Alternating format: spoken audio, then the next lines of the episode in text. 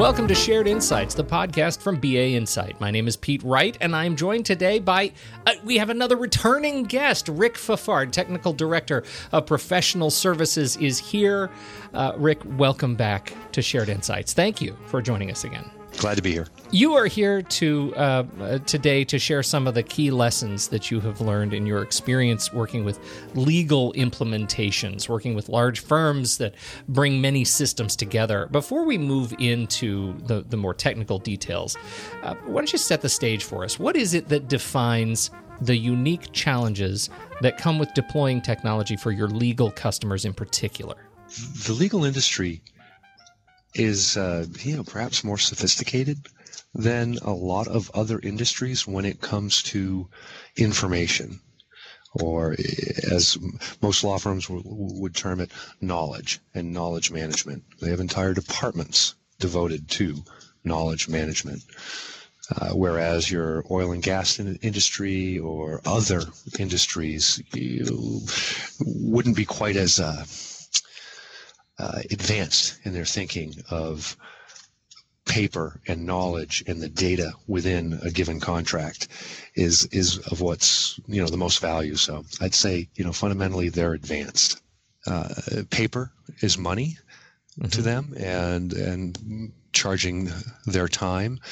Uh, is is you know the bottom line, but finding things and the the legal industry in general is just wired that way where versus you know a product based uh, mm-hmm. industry where you know pharmaceutical where you're actually delivering um, product at the end of the day. The product at, at a law firm is you know the paper so to speak. Although right. no, less and less paper gets printed. Um, as we go forward it's all electronic right? Yeah yeah, well, paper, at least we can be nostalgic about it here. Uh, the what? Let's talk then about some of the specific lessons you've learned from working with the many law firms uh, that have come across your path law firms we see, you know, do vary from a regional law firm, you know, say a law firm that would be uh, fairly large in the Washington D.C. and the you know political arena and the federal government area of of things versus global um, law firms that have offices around the world, um, you know, as many as 50 offices in, in different countries and cities from here to Australia and Hong Kong and back. Let's let's dig into some of the challenges that uh, law firms have. And uh, challenges evolve around two different things here. One is the sheer amount of data that law firms both provide and consume. So they consume data from every government institution and um, and to, to, a large extent, every corporate institution they work with, uh, as well as the, the the amount of the number of clients and matters that they um, have over time in process. So the sheer amount of data, you know, both internal to the company and external from external sources, from libraries and and uh, judicial proceedings and jurisdictions that they, you know, practice law in. Uh, sheer amount of data, and then on the other side, the security around their data. Uh, law firms must operate with uh, the correct um, levels of security around who can see what, um, what uh, ethical walls are in place, which would you know either grant or deny people access to different information. So when you when you look at even a, a mid-sized law firm that may have, you know, five, ten thousand clients, um, and uh, fifty thousand or hundred thousand different matters that they have worked on, or and you know, some obviously they are working on at the current present time, the amount of information that is going back and forth and that they have to be knowledgeable on and and access with security, the proper amounts of security, is, is just enormous. Uh, so those are the two biggest challenges I think that face law firms. At what point do you jump into uh, uh, the the challenge of organization? Right, you're talking about the the sheer volume of sort of matter that comes into these into the system. Uh, when when does you know making it organized and I guess making it sort of uh, personalized to let's say the attorney uh, become a significant challenge? Um, the organization of the data is is always a challenge. Uh, you know, for a given law firm, you may have a dozen different practice groups or practice areas, and quite often you will find that uh, the real estate practice group, for example, um, may have been property and leasing practice area uh, six months ago.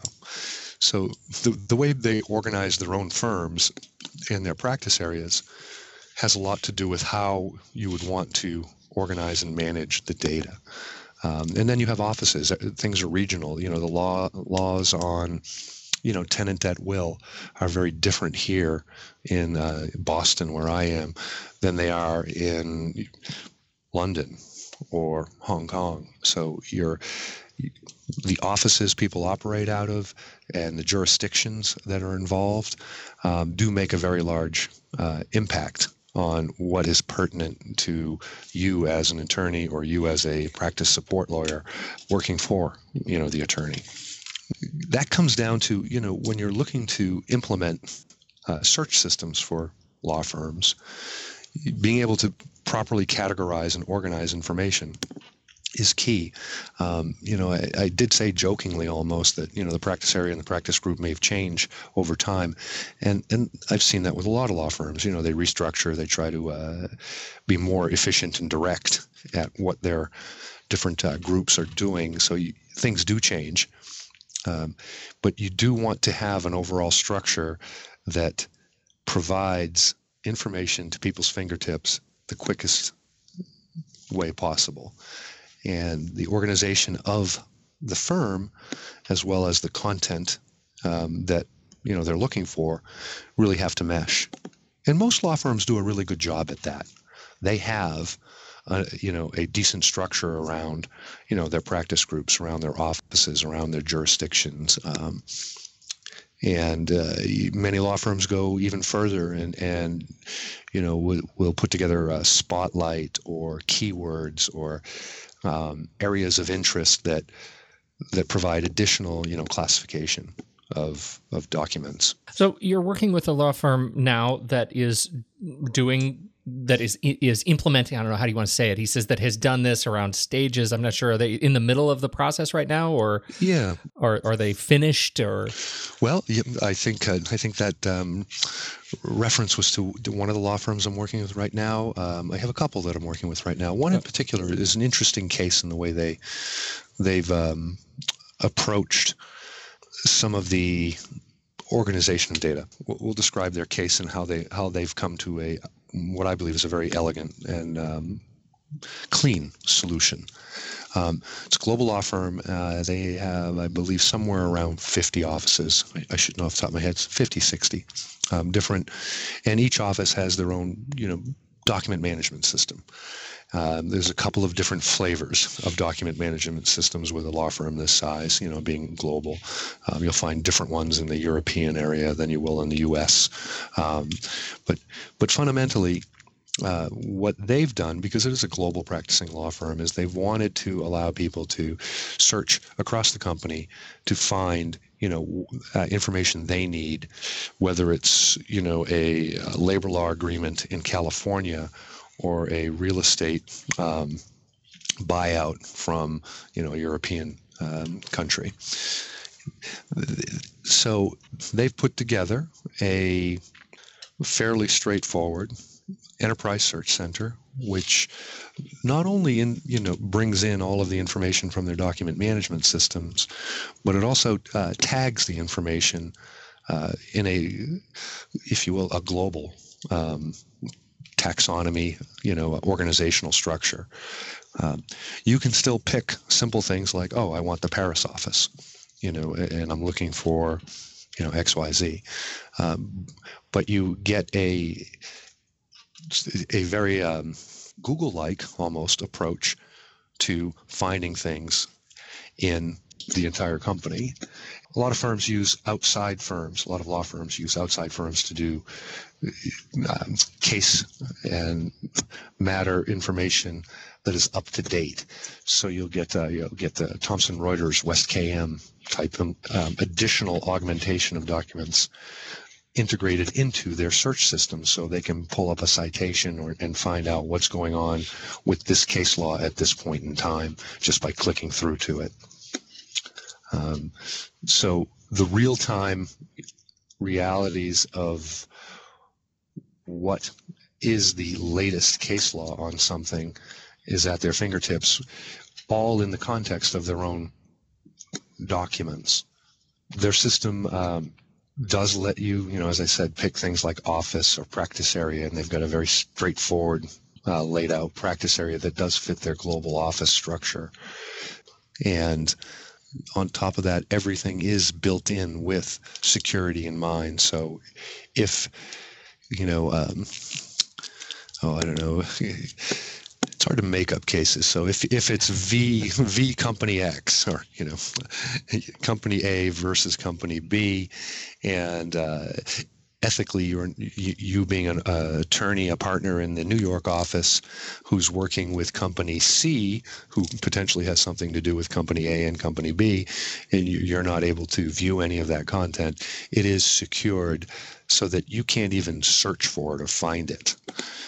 The keys here is they've basically brought everything into an enterprise search kept it simple like a Google approach where it's really just a search box on on the main page.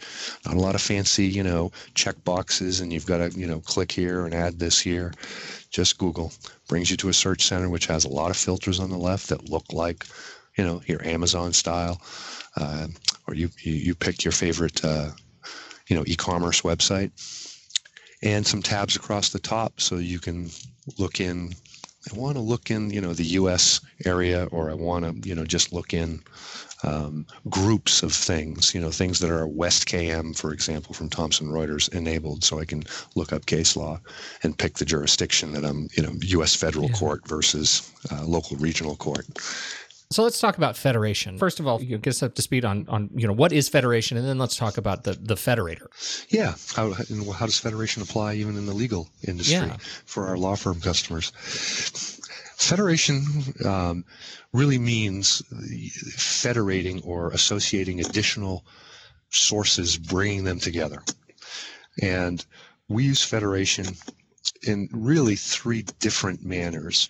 Um, first, let's talk about Federation for bringing sources together.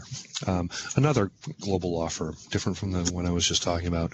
They they had uh, decided they they had four different SharePoint systems um, around the world that supported their regional um, law offices and they wanted to provide a global because there are many times where you're doing you know uh, global um, law. Your, your, company A is the same as this law firm. They operate in, you know, France, Germany, England, and you know, uh, California. So they wanted to provide a global search, enterprise search. They had everything set up very, very well structured in their SharePoint systems in the four different regions.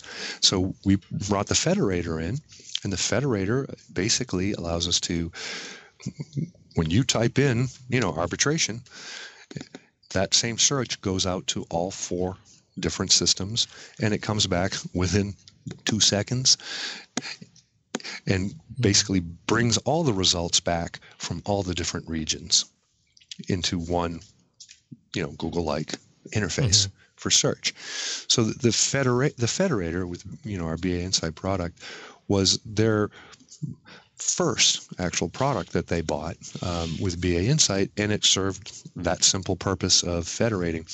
The, uh, this law firm was actually more more uh, structured and uh, planned than a lot of customers that I've worked with. They actually had the same basic layout inside their different SharePoint systems. So, for example, they had an office definition, they had a practice area definition, and the pra- and the different um, categorizations were consistent across all four environments. So whether you were in South Africa or EMEA, you you basically had the same categorization scheme in place already because that's the way they had structured it. So not only did the federator bring the results back, but if you type in arbitration, you would get a perfectly balanced set of results regardless of where it came from, whether it came from EMEA or Australia. If arbitration showed up 52 times in the document in Australia and five times in the title, you know, and it didn't weight as high inside the US, you'd get the Australian document back, which is good and bad in some ways. I mean, it's a fundamental, you know, brings you to a whole different area of, of search, which is about relevancy and tuning. Um, so this customer, they also actually we had talked about VR and visual refiners. This customer bought visual refiners as well because it, it allowed them to put up a nice clean set of very useful uh, filter tools um, in their global search that uh, you know would apply across the board across all four regions and and in the federated um, regions. Now let's talk about relevancy. You type in arbitration, you're in the New York office, you're in the real estate group. Do you really want to see a document from Australia on arbitration? Perhaps, but probably not. So, how do we do two things? How do we personalize search to you, or maybe direct the relevancy of search to be um, pertinent to you and your position. So you are an attorney, you're in the New York office, and you're in the real estate group. The federator, because it actually is issuing the queries out and consuming the results back in allows you to tune relevancy or adjust both the query going out and the results coming back in. Uh, what do we mean by adjust? And how does that pertain to relevancy? Well, mm-hmm. your, you, the attorney in the New York office, is in the um, uh, real estate practice group. We know two things about you then. Your office is New York, and your practice group is real estate. The federator has a simple um, we call it, we call them stages, but it has a stage where you can define what you would like to do to augment query, and, and we call this stage the dynamic relevancy. Um, so in the case of this uh, attorney who is in New York, we want his office potentially to impact his query. So documents that come from his office should probably rank higher or be more relevant to him. So inside the federator stage, you can basically tell it, hey, eh, when you issue the query, grab the person's office who's issuing the query and weight the documents from his office a little bit higher. And you can adjust the numbers so you can you know how much higher. It's always a, it's fun things to do with the customer right, actually to right. adjust relevancy. Um, and then you also know his practice group you can do the same thing for his practice group. Real estate documents should rank higher so when he runs his arbitration query he would actually see more documents from his local office and his real his practice group than he would otherwise, or for, than a person in Australia running the same query would see. So the federator is used to bring things together, but we've we've done a lot more with the federator, and the federator federator is an interesting name for it because it, it does do a lot more. In this case, it has a stage where you can dynamically tune relevancy to the person running the query, or by other means. We have um, you know dynamic relevancy. We use the federator to recently um, change the document weights because there was a content source. It was an online library of precedents. And they provide good documents, um, and, and we brought those in. We have a connector where we can go actually um, index all of that content into your enterprise search. And we've done it for a couple of customers with this one content source. But we, we found out that the way they structure their documents, because they're very good at it, um, makes them always come to the top of your search results.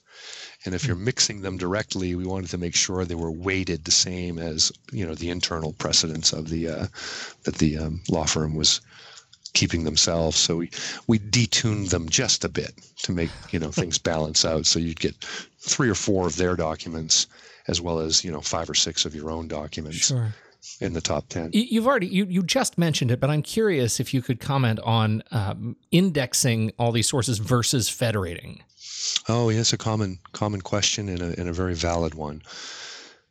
Uh, federation relies on the outside source providing you with information in real time. Um, however, federation, in the case of that customer with the four SharePoint systems, worked excellent because there they were four SharePoint systems that were laid out the same way. So, federation is a very complex subject when you want to start tuning the ranking and the relevancy of all the content sources.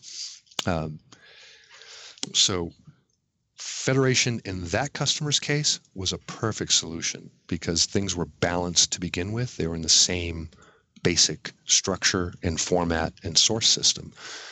Indexing, on the other hand, is when you go out and you grab the content and you actually put it into your search index. In the case of the prior customer I was talking about that had the 50 different offices around the globe, we indexed all of the content from their offices because bringing it in was quite possible. 50 million documents. Um, mm-hmm. and it, it's possible to do that but it also puts it all into the same search index and gives it a, um, a balanced uh, relevancy ranking to begin with.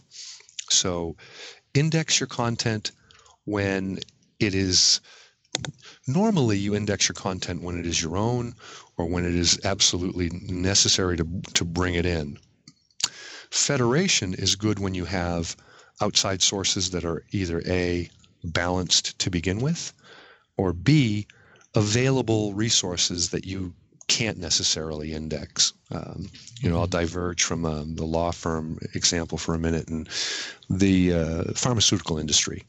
There are a lot of content sources out there or libraries out there where you can search for, you know, um, the formula for uh, I won't say Advil because you probably can't get that directly, um, but you can search through a lot of libraries on pharmacology.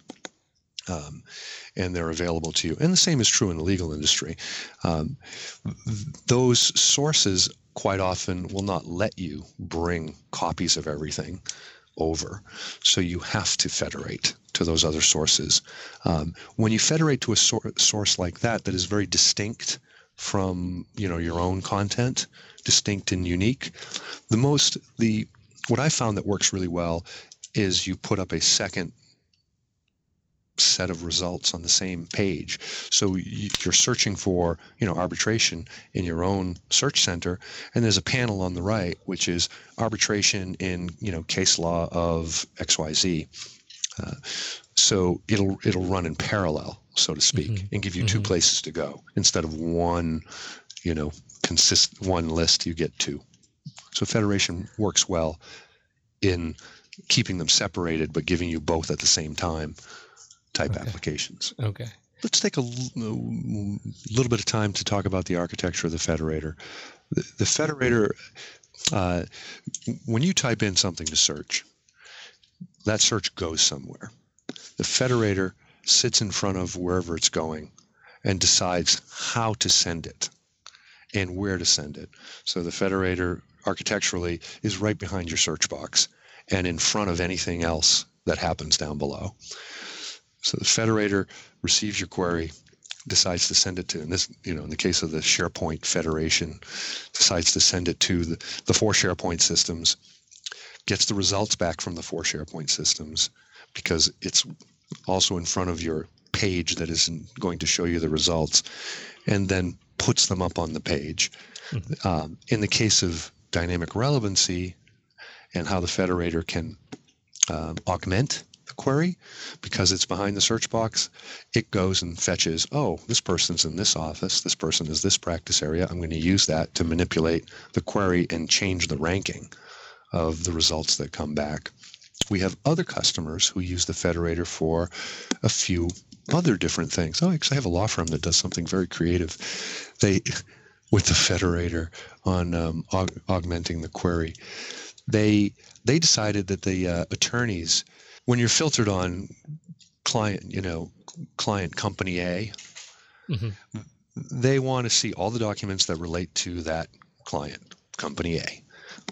But they also wanted to see additional information that would be available even if you're on company A. This this document may or may not, or document set may or may not have anything to do with company A, but it, it's pertinent, but it's not specifically tagged to that company. So they they put together a little page, web page, if you will, in their intranet where any attorney or person supporting the attorneys could add things to what they wanted to have show up on client A or client B or client C. So every time we ran, run a query for and it's filtered by client A, we look into this is a database behind it that says, oh, we also want you to show A, B, C, D, E, F, G. So we augment the query to ensure that we're including things that may not be specifically tagged to client A. so it's another form of sure. query augmentation. Sounds a little crazy, but but uh, what they you know what it really gave them the ability to do is include things that were uh, you know say client A is in the um, you know manufacturing uh, automobile manufacturing industry um, include things in the client A section if you will uh, that pertain directly to the automotive autom- automotive industry and and they did this because they were opening up client A um, to the actual people at client A as a quote customer type portal. So here's a law firm that's gone kind of beyond yeah. just enterprise search. They're opening up a portal to their customers. And effectively, when you're a customer, you're on, you know, a filter, which is your your company name. That's fascinating. And they wanted to, you know, make sure that they could keep it open ended enough to not just be your company documents, but other things that might be either written internally at the law firm that they wanted to present, them, you know, marketing to the customer, or um, or just things that are pertinent to the industry that the customer is in. That's it's very clever. I, I, as you were describing it, I couldn't imagine is this making more work or less. But now I, I feel like I get it. That's that's fascinating a little bit of work for the for the people entering. You know, I want A, B, and C, or or yeah. uh, you know, and actually what they could enter was literally other searches, so they could kind of go beyond and yeah. So it's kind of an odd way of you know you're on a filter, in, yeah. so to speak, but we're giving you things that are outside the filter. Um, you'd be surprised how many real um, uh, commerce e-commerce companies do that. You know, you may be filtered on, you know, um, iPhone 6s or what is it, 7S now? Um, right, seven. you know, uh, uh, cases, but they're going to show you some other stuff at the same time. Sure, sure. All right, so let's let's wrap it up. Takeaways uh, from uh, now. I know you've been talking about a couple of specific uh, customers, but if we again go back to the uh, a little bit higher level, uh, from just lessons of legal implementations, what are your sort of top three takeaways on on you know helping others move forward? I'll go back to the challenges I think law firms have a lot of content and security um, around that content. I would suggest when you're enabling people to find things, knowledge management, uh, search is really the right approach. You really do want to make it searchable. Not searchable in that one system that it lives in or that you know one HR person that can go find the billing record, um, you know, for a customer. Mm-hmm. You really want to approach it as enterprise search, um, and keeping it simple is the best approach. Uh, I've worked with a lot of law firms that have very large projects that really surface the ability to search, you know, 50,000 key precedent documents. Well, that's good. But you spend a lot of time, if you spend too much time just trying to do one small area of your business as a whole, think you're missing out on the ability to make it much more. Uh, mm-hmm. Uh, for example, um, you know, precedents are, are key documents um, that people uh, spend a lot of time on and and I have worked with customers where that's what they're going to um, represent in their search system. Only the precedent documents. Well, why not have a filter that is precedents, pre-selected, if you will, if you wish. But why stop there? Don't don't uh, assume you know um, everything that the uh, end user might want, or the most important thing that the user might want is what you're going to put into your system. Um, I worked with one customer that had a really, really uh, interesting situation arise. It was a smaller law firm, you know, about a thousand people, which is usually about 500 attorneys and 500 people supporting them, and a fairly small IT group. The IT group they they brought in a third party outfit to come and analyze, you know, how they were doing. How's the IT team supporting the um, their customers? And the one of the end results was the MBWA, um, management by wandering around. It's not really management in this case, sure. but go go visit your customers, right? So the IT group, you know, the, the spent quite a bit of time going to visit their customers, and their customers cared about things that the IT group really wasn't focusing on. Um, you know, the, the, customers, the attorneys and the support people for the attorneys, uh, really don't care about the technology. You know what you're using underneath. They just mm-hmm. want to find things fast. They want their phone fixed when they have a problem. They want the thing to work on their phone. You know when they dial in and um, things like that. Um, so one of the uh, project that that I got involved with them on was enterprise search, and we had two attorneys on the team, which is unusual. Um, but I must admit, the end result at that customer were little things that made a kind of a big difference um, in the in the system we put together. It was an enterprise things, things I imagine you never would have thought of. You know, there was a simple thing. I remember one of the um, lead attorneys um, who, you know, was on the project and and quite active, um, saying, you know, I really just want a little checkbox over there that says exclude emails, because our group, you know, the practice support lawyers, um, is really, you know, focused on on the documents and, and providing the proper and correct documents all the time, and a lot of emails, you know, go into the systems and and indexing emails a whole different subject. But she said, just give me a little checkbox there that says exclude emails, uh, uh, right on the landing page. So they ended up with like four options. You know, the Google box and like four options on the landing page, and this was one of them. And it made her more efficient, and it made you know her team more efficient.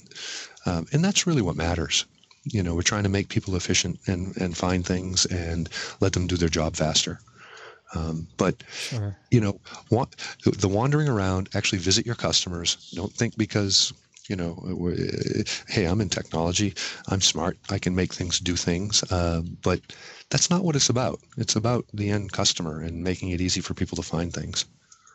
I you have mentioned a number of products in our conversation here. I'm going to put links to uh, things like the the search uh, uh, visual refiners and the Federator uh, in the, the, show notes. We also have a Federator white paper, uh, and and of course I'll point to the BA Insight Legal Search Solutions page if you are interested in more information on how BA Insight supports law firms. Anything else you think we should include in the show notes, uh, Rick, before we close up? No, not that I can think of. No, the um, no, it's it's actually always a pleasure working with law firms. They're, you know, old phrase, high tech.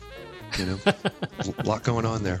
That's right. I love it. That's great. Well, thank you so much, Rick uh, Fafard, for your time for for uh, joining us again uh, on this very show. We certainly certainly appreciate your insights and uh, uh, look forward to having you back. All right. Thank you. On behalf of Rick Fafard, I'm Pete Wright. Thank you everybody for joining us, for downloading and listening to this show. And you know what really helps, and we don't ask about this very often, but if you are listening to us through a, a podcast app that offers a directory or iTunes, for example, uh, pay it forward. Five star reviews absolutely help others when they are searching for information on these kinds of topics. It will surface our podcast for them. So if you're getting anything out of these podcasts, we sure appreciate you paying it forward. Uh, drop us a five star review and, and, help others to learn more about uh, about search and the kinds of topics that we uh, discuss on this show. Thank you very much, and we will catch you next week right here on Shared Insights, the podcast from BA Insight.